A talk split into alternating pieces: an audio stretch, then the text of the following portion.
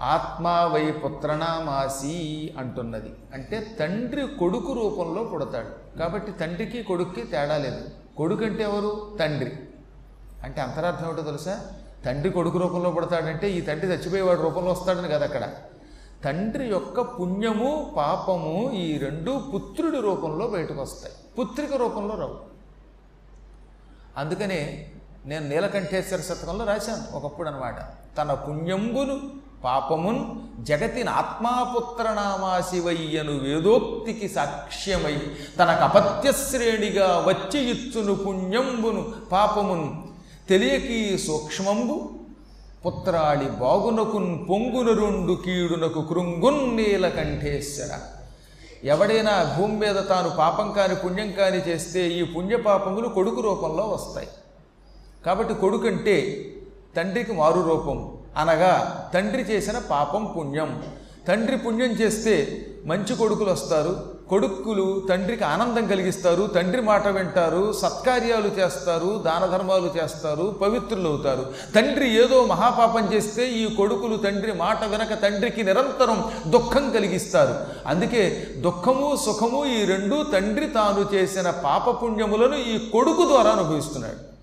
ఒక్కొక్క కొడుకు తండ్రిని నెత్తి మీద పెట్టుకుని ఎందుకు పూజిస్తున్నాడు? అంటే ఈ తండ్రి ఒకప్పుడు చేసిన పుణ్యం. ఒక్కొక్క కొడుకు తండ్రిని ఎందుకు ఏడిపిస్తున్నాడు? కొడుతున్నాడు చంపుతున్నాడు? అంటే ఒకప్పుడు ఈ తండ్రి చేసిన పాపం.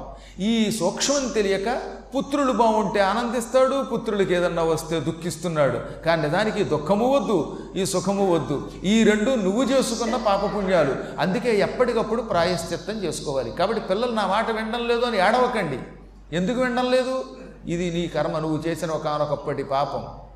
పాపం చేసావు ఇవాళ వాళ్ళు వినడం లేదు. భగవంతుడి ఇంట్లో ముసలం పెడతాటండోయ్ మనని శిక్షించడానికి బయట ఎక్కడికి తీసుకెళ్ళడు ఆయన? ఇంట్లోనే పెడతాడు. హిరణ్యకశిపుడు మహాపాపం చేశాడు. ప్రహ్లాదుడిని ఇంట్లో పెట్టాడు. ఈ ప్రహ్లాదుడు తండ్రికి ఎదురు తిరిగాడు. వీడేం చేయలేక చివరికి వాడి వల్ల తెచ్చాడు. ఏదో రకంగా ఇంట్లో మనకి భగవంతుడు ఏం చేస్తాడనమాట? ఇక్కడే వేస్తాడు శిక్ష. చచ్చిన తర్వాత ఎక్కడో నరకం ఉంది స్వర్గం ఉంది అనుకోకండి. అత్యుత్కటై పుణ్యపాపై యహైవ ఫలమస్సునుతే బాగా ఎక్కువగా చేసిన పుణ్యం కానీ పాపం కానీ ఇక్కడే అనుభవిస్తాం. బాగా పుణ్యం చేసామంటే సుఖాల రూపంలో అనుభవిస్తాం. బాగా పాపం చేసామంటే ఇదిగో దుఃఖ రూపంలో అనుభవిస్తాం. కాబట్టి మన పుణ్యం మన పాపమే మనల్ని రక్షిస్తోంది శిక్షిస్తోంది. ఇంతకీ పుత్రుడంటే వాడు. ఇది వేదవాక్యం. ఇప్పుడు ఈ సూతుడిని నేను చంపాను. అతని ఆత్మని నా శక్తితోటి బ్రహ్మలోకానికి పంపిస్తాను. ఇక అతని ఆయువు ఆయనే కొడుకు రూపంలో పుట్టాడు గనక తండ్రి ఆయువు కొడుక్కిచ్చి కొడుకుని కలియుగాంతం వరకు చిరజీవించేస్తాను అప్పుడు ఏమవుతుంది చచ్చిపోయిన తండ్రి ఆయువు కొడుక్కి ఇవ్వడం వల్ల కొడుకు కలియుగాంతం వరకు మరణం లేకుండా ఉండి అదృశ్య రూపంలో నైమిశారణ్యంలో మీలాంటి వారికి పురాణములు చెబుతాడు. ఈ కొడుకు అంటే తండ్రే గనక తండ్రి ఈ కొడుకు రూపంలో యుగాంతం వరకు బతికుంటాడు. ఇతరులు తండ్రిని చూడండి. ఇక ఈ చచ్చిపోయిన పెద్ద సూత్రుణ్ణి సాక్షాత్ బ్రహ్మలోకానికి పంపాను. బ్రహ్మలోకానికి వెళ్ళడం అంత తేలిక కాదు కదా? అందువల్ల అతన్ని అనుగ్రహించినట్టు ఉంటుంది.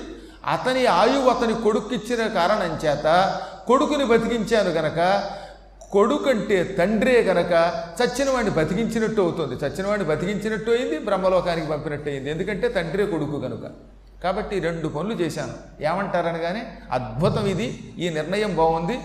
త- చచ్చిన తండ్రినేమో ఎలాగో బ్రహ్మలోకానికి పంపావు. ఆ ఆయువు కొడుక్కిచ్చావు. కొడుకుని ఈ పురాణ సింహాసనం మీద కూర్చోబెట్టి పట్టాభిషిక్తుడిని చేస్తున్నావు. కాబట్టి నీ పాపం చాలా వరకు పోతుందన్నారు. చాలా వరకుట మళ్ళీ పూర్తిగా కాదు. అలా అన్నారో లేదో వాళ్ళు ఆయన శరీరంలో సగభాగం నలుపు తెగిపోయింది. అంటే తల దగ్గర నుంచి నడుము వరకు ఉన్నటువంటి నలుపు పోయి తెలుపు వచ్చేసింది ఇక మిగతా సగం అంతా నలుపే. ఇది మరీ అసహ్యంగా ఉందండి ఇదంతా పూర్తిగా వెన్నెల్లాగా తెలుపుట కిందంతా నలుపుట. అయితే తెలుపు లేదా అయితే నలుపు ఉండాలి కానీ సగం నలుపు సగం తెలుపు ఉంటే ఎలాగా? అయితే నాలా పూర్తిగా తెల్లగైనా ఉండాలి. లేదా మీలా నల్లగైనా ఉండాలి. అటు ఇటు కాకుండా ఉంటే కొంచెం ఇబ్బంది కదా. దాంతో ఆయనకే అనుమానం వచ్చింది. ఇదేమి రూపం అండి. ఈ సగం నలుపు మరీ అసహ్యంగా ఉంది. ఈ పాపం ఎలా పోతుందంటే మాటలా బ్రహ్మహత్య అంటే అందులో పౌరాణికుడిని చంపడం అంటే అందుకే పద్మాకర్ గారు తొందరపడి తిట్టకూడదు. తిట్టామా? అంతే సంగతి. కాబట్టి పౌరాణికుల జోలికెడితే ఎంత నష్టమో నువ్వు అర్థం చేసుకున్నావా మహానుభావ? బలరామ? సర్లే ఓ పని చేద్దాం. దీనికి ఇంకో ప్రాయశ్చిత్తం చెబుతాం. ఎల్వలుడు అని ఒక రాక్షసుడు ఉన్నాడు. ఆ రాక్షసుణ్ణి పూర్వం అగస్త్యుడు సంహరించాడు. మీకు తెలుసుగా వాతాపి ఎల్వలుడు అని ఇద్దరు అన్నదమ్ములు ఉండేవారు ఈ రాక్షసులిద్దరిని పూర్వం అగస్త్య మహర్షి సంహరించాడు. ఆ ఎల్వలుడి ఒక కొడుకు ఉన్నాడు. వాడి పేరు పల్వలుడు. వీడు తండ్రి కంటే ప్రమాదకారుడు. తండ్రి ఏడాకులు చదివితే వీడు పద్నాలుగు ఆకులు చదివాడు. ఈ దుర్మార్గుడు పరమక్రూరుడు. ఈ పల్వలుడనే రాక్షసుడు ప్రతి అమావాస్యకి ఈ నైమిశారణ్యానికి వస్తాడు. మేము యజ్ఞానికి పూర్ణాహుతి చేస్తున్నప్పుడల్లా ఆ యజ్ఞగుండంలో మలమూత్రాలు విసర్జించి రక్తమాంసాలు కురిపించి యజ్ఞమును ధ్వంసం చేస్తాడు వాడు. వాడు పరమక్రూరుడు. వాడి వల్ల మేము అమావాస్య నాడు మాత్రం యజ్ఞం చేయలేకపోతున్నాం. ఆ దుర్మార్గుడిని సంహరించి ఈ సత్రయాగము సక్రమముగా జరిగేటట్లు చేస్తే నీ తక్కిన పాపం పోవచ్చన్నారు వాళ్ళు. దాంతో బలరాముడు అమావాస్య దాకా అక్కడ ఆగాడు. అమావాస్య నాడు యజ్ఞం జరుగుతోంది. పూర్ణాహుతి జరగాలి. ఆ సమయంలో అతి భయంకరాకారుడు నల్లని శరీరంతో ఉన్నవాడు పెద్ద పెద్ద కోరలతో బోడిగుండుతో చేతిలో సోలంతో ఉన్న ఏకంగా రెండు మూడు తాడి చెట్ల ప్రమాణంలో ఉన్న పల్వలాసురుడు వచ్చాడు. వాడు వచ్చి యజ్ఞగుండంలో మలమూత్రాలు విసర్జించబోయే సమయానికి బలరాముడు వాడి మెళ్ళో నాగలి వేసి ఒక్క లాగులాగి ఈ చేతిలో రోకలతో దెబ్బకొట్టి వాడిని సంహరించాడు. వాడు చావగానే ఇప్పుడు బలరాముడికి నడుము దగ్గర నుంచి ఇంచుమించుగా కటిస్థానం వరకు కూడా ఈ ఊరు స్థానం వరకు ఉన్న నలుపు పోయింది. అంటే ఇంకా మిగతా నలుపు ఉండిపోయింది. ఆయన అన్నాడు ఇదెక్కడ కూడా వర్రా? ఒక సూతుడిని బ్రహ్మలోకానికి పంపాను. కొడుక్కేమో పౌరాణికుడిగా పట్టాభిషేకం చేశాను. ఇల్వలాసురుడిని చంపాను. అయినా సరే ఈ కటిస్థానం నుంచి కింద భాగం అంతా నలుపుగానే ఉంది. విరగలేదేమి పాపం అన్నట్ట. అదేనండి పౌరాణిక హత్య అంటే మరి? ఇంక ఈ పాపం పోవడానికి ఒకటే మార్గం భూమండలంలో ఉన్న తీర్థయాత్రలన్నీ చెయ్యి. ఎక్కడో ఒక చోట నీ పాపం పూర్తిగా పోతుంది. యుద్ధం ఇంకా చాలా కాలం జరుగుతుంది. రెండు నెలల పాటు ఇంచుమించుగా యుద్ధం అయిన తర్వాత కూడా భీష్ముడు ధర్మరాజు గారికి ధర్మములు చూతాడు యుద్ధం అంటే పద్దెనిమిది రోజులే కదండి జరుగుతా. ఇప్పటికింకా యుద్ధం ప్రారంభం కాలేదు. కౌరవ పాండవ యుద్ధం జరుగుతుంది. జరిగిన తర్వాత పాండవులు రాజ్యం పొందుతారు. ఆ తర్వాత భీష్ముడు ధర్మరాజుకి ధర్మ సూక్ష్మాలు తెలియజేస్తాడు. ఉత్తరాయణ పుణ్యకాలం వస్తుంది. ఆ ఉత్తరాయణ పుణ్యకాలం వచ్చి భీష్ముడి శరీరం విడిచిపెట్టేంత వరకు నువ్వు నియమనిష్టలతో తీర్థయాత్రలు చెయ్యి ఆ తీర్థయాత్ర ప్రభావంతో నీ పాపం పోతుంది. అనగా అప్పుడు మళ్ళీ రేవతి మొదలైనటువంటి వాళ్ళని వెంట పెట్టుకుని నియమనిష్టలతో రోజు ఒక్కపూట తింటూ రాత్రిపూట దర్భల మీద పడుకుంటూ అనేక తీర్థయాత్రలు చేశాడు చేశాడు చేశాడు. రామేశ్వరం వెళ్ళాక మోకాలు దాకా పాపం పోయింది. కాళహస్తి వచ్చాక ఇంకొంచెం పోయింది. వెంకటాద్రి మీదకి వచ్చాక పూర్తి పాపం పోయింది అని. ఈ విధంగా మొత్తం మీద ఆయన వెంకటాచలం కూడా వెళ్ళి తన పాపాన్ని పూర్తిగా ప్రక్షాళన చేసుకున్నాడు. మళ్ళీ కొంతమందికి అనుమానం వెంకటాచలానికి వెళ్ళాడు అంటున్నారు వెంకటేశ్వరుడు చూశాడు అంటున్నారు కృష్ణుడు కలియుగం అయ్యాక కదా వెంకటేశ్వరుడు అయ్యాడు అక్కడ వెంకటాచలం ఎలా ఉంది? అని. వెంకటాద్రి కృతయుగం నుంచి ఉంది. కృతయుగంలో ముందు వరాహస్వామి వారు అడుగుపెట్టారు ఇప్పుడున్న వరాహస్వామి వారి ఆలయం మొదట అక్కడికి వచ్చింది. అది కృతయుగంలో వచ్చింది. ఆ తర్వాత త్రేతాయుగంలో రాముడు కూడా వెళ్ళాడు. నరసింహస్వామి వారు కూడా అక్కడ కొలువై ఉన్నారు. ఆంజనేయుడు అక్కడే అంజనాద్రి మీద పుట్టాడు. ద్వాపర యుగంలో బలరామాదులంతా అక్కడికి వెళ్ళారు. ఆఖరికి కృష్ణుడు కూడా వెళ్ళాడు. చూడండి భాగవతంలో తీర్థయాత్రలు చేసినట్టుంది. మీకు రెండు వేల పదహారో సంవత్సరంలో ఆ విషయం చెప్పాను నేను. కాబట్టి ఆ క్షేత్రం ఎప్పుడూ ఉంది. ఇప్పుడున్న వెంకటేశ్వరుడు కలియుగంలో వచ్చాడు. కానీ అంత పూర్వం వరుసగా వరాహ వెంకటేశ్వరుడు నారసింహ వెంకటేశ్వరుడు రామ వెంకటేశ్వరుడు. ఇప్పుడున్న ఆయన కృష్ణ వెంకటేశ్వరుడు. ఒక్కొక్క మూర్తి మారింది యుగంలో. కానీ ఆలయం ఉన్నది ఆలయంలో పరమాత్మ ఉన్నాడు. యుగ యుగములుగా అక్కడ ఆ క్షేత్రం ఉన్నది. వెంకటాచల మహాత్మ్యం అనేది ప్రత్యేకంగా స్కాంద పురాణంలో ఒక భాగం. అది పూర్తిగా ఎప్పుడొకప్పుడు వింటే అప్పుడు మీకు అర్థమవుతుంది. ఈ విధంగా బలరాముడు తీర్థయాత్రలకు వెడుతున్నవాడు. బ్రహ్మహత్యా పాపాన్ని చుట్టుకుని దాన్ని విడిపించుకోవడానికి తీర్థయాత్ర చేశాడు. బ్రహ్మహత్య పాపం. ఇలా చుట్టుకుంది. చేజేతులారా సోతహత్య వల్ల అని ఈ ధర్మపక్షులు జైమినికి ఈ ప్రశ్నకు కూడా సమాధానం చెప్పి ఇక ఉప పాండవుల పూర్వజన్మగాథ చెబుతున్నాం విను. ఉప పాండవులు పెళ్ళి కాకుండానే చచ్చిపోయారు. అది కూడా శిబిరంలో ఉండగా అశ్వత్థామ యొక్క మహాప్రభావం వల్ల అశ్వత్థామ కత్తితో వాళ్ళ నరికి అవతల పారేస్తే వాళ్ళు చచ్చిపోయారని కదా ఈయన అడిగాడు. ఎందువల్ల పెళ్ళి కాకుండా వాళ్ళు చచ్చిపోయారు? అసలు వారి జన్మరహస్యం ఏమిటి అని జైమిని అడిగాడు. అందుకని ఈ ఆఖరి ప్రశ్నకు కూడా సమాధానం చెప్పడం మొదలుపెట్టాడు. పూర్వం కృతయుగంలో ఈ భూమండలాన్ని ఒక మహానుభావుడు పరిపాలించాడు.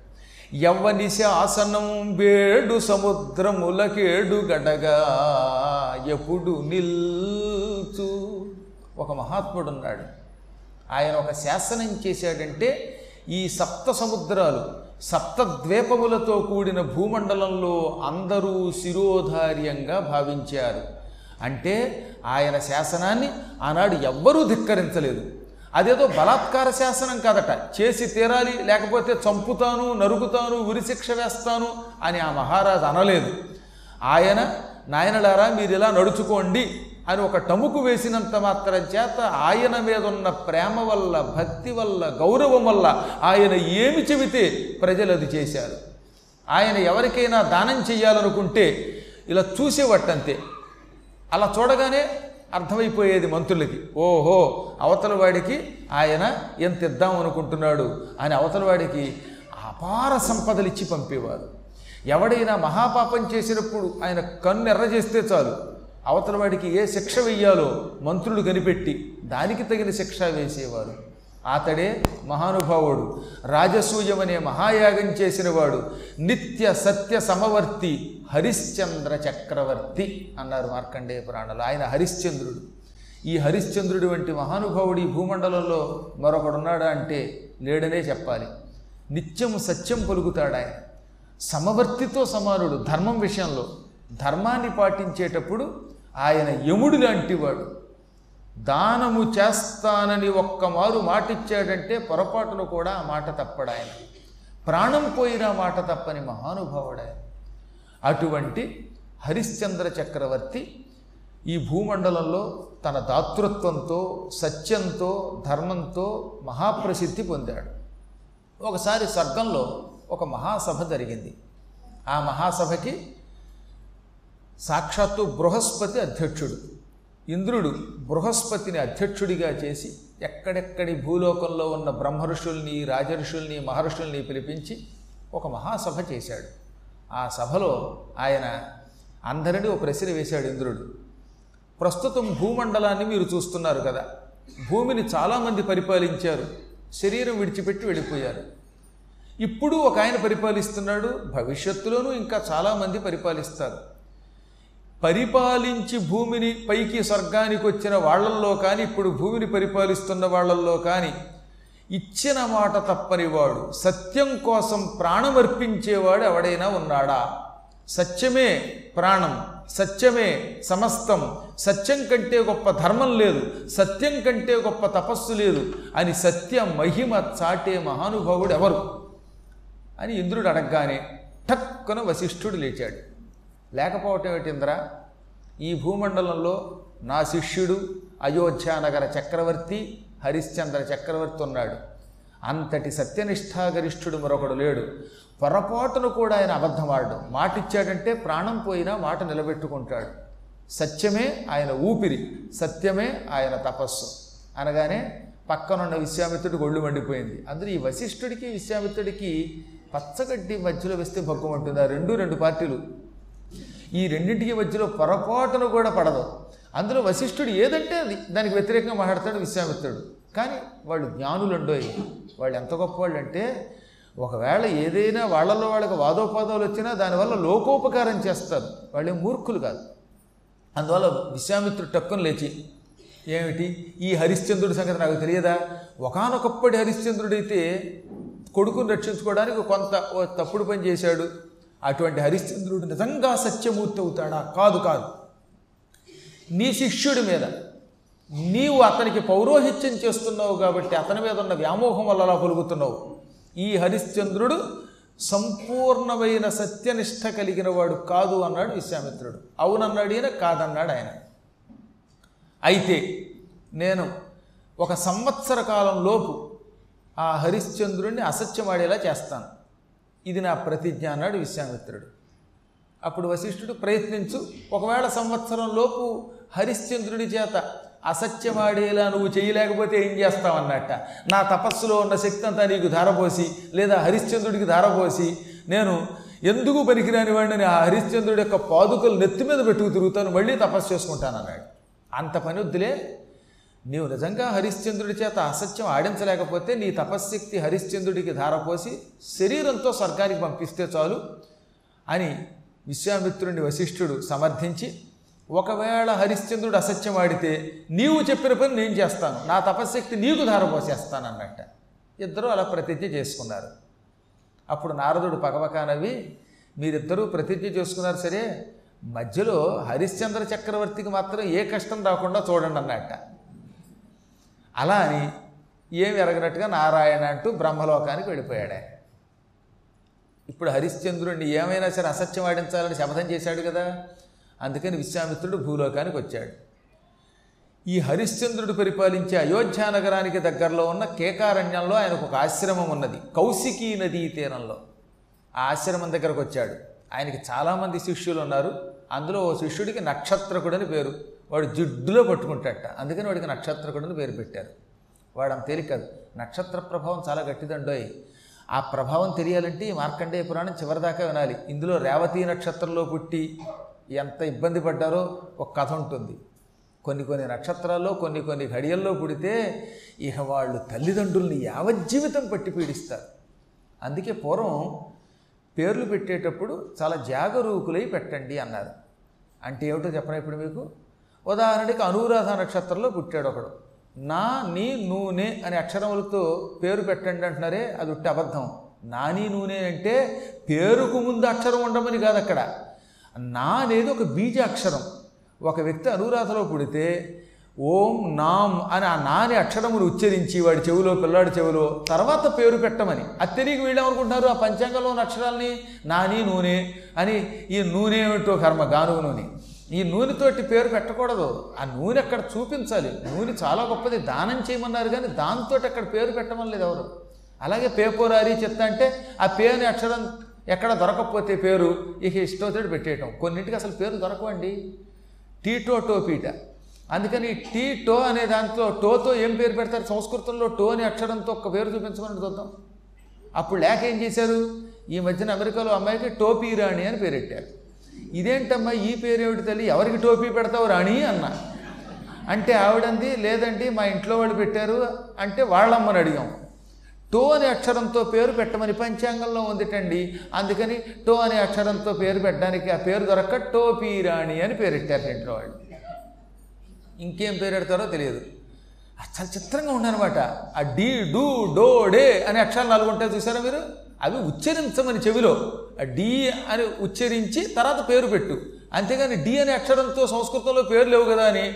డీర్ లేక డియర్ అని పేరు పెడితే ఎప్పుడైనా అందరూ డియర్ అని పిలుస్తారు. వెంటబడతారు ఈ పిల్లలు వెనకాతలు. ఎంత ఇబ్బంది అది? అది అసభ్యంగా ఉంటాయి ఆ పేర్లు.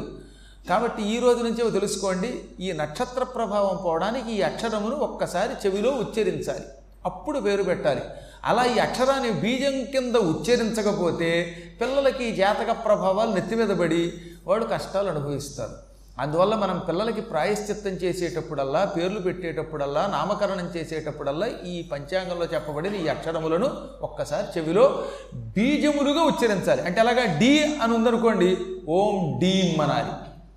అప్పుడు తత్ప్రభావం పోతుందట. ఈ అక్షరం వెళ్ళి వాడి జాతక ప్రభావం కొంత తొలగిస్తుంది. పూర్తిగా కాదు. పూర్తిగా వాడి జాతకం మహర్జాతకం అవ్వదు.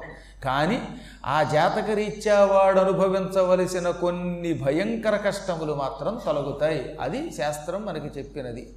బృహస్పతి అంతటి వాడు తన యొక్క ఈ అధ్యాయంలో ఈ నక్షత్ర ప్రభావం జాతక ప్రభావం గ్రహ ప్రభావం లగ్న ప్రభావాల గురించి చెబుతూ దీన్ని ఉచ్చరించండి అన్నాడు.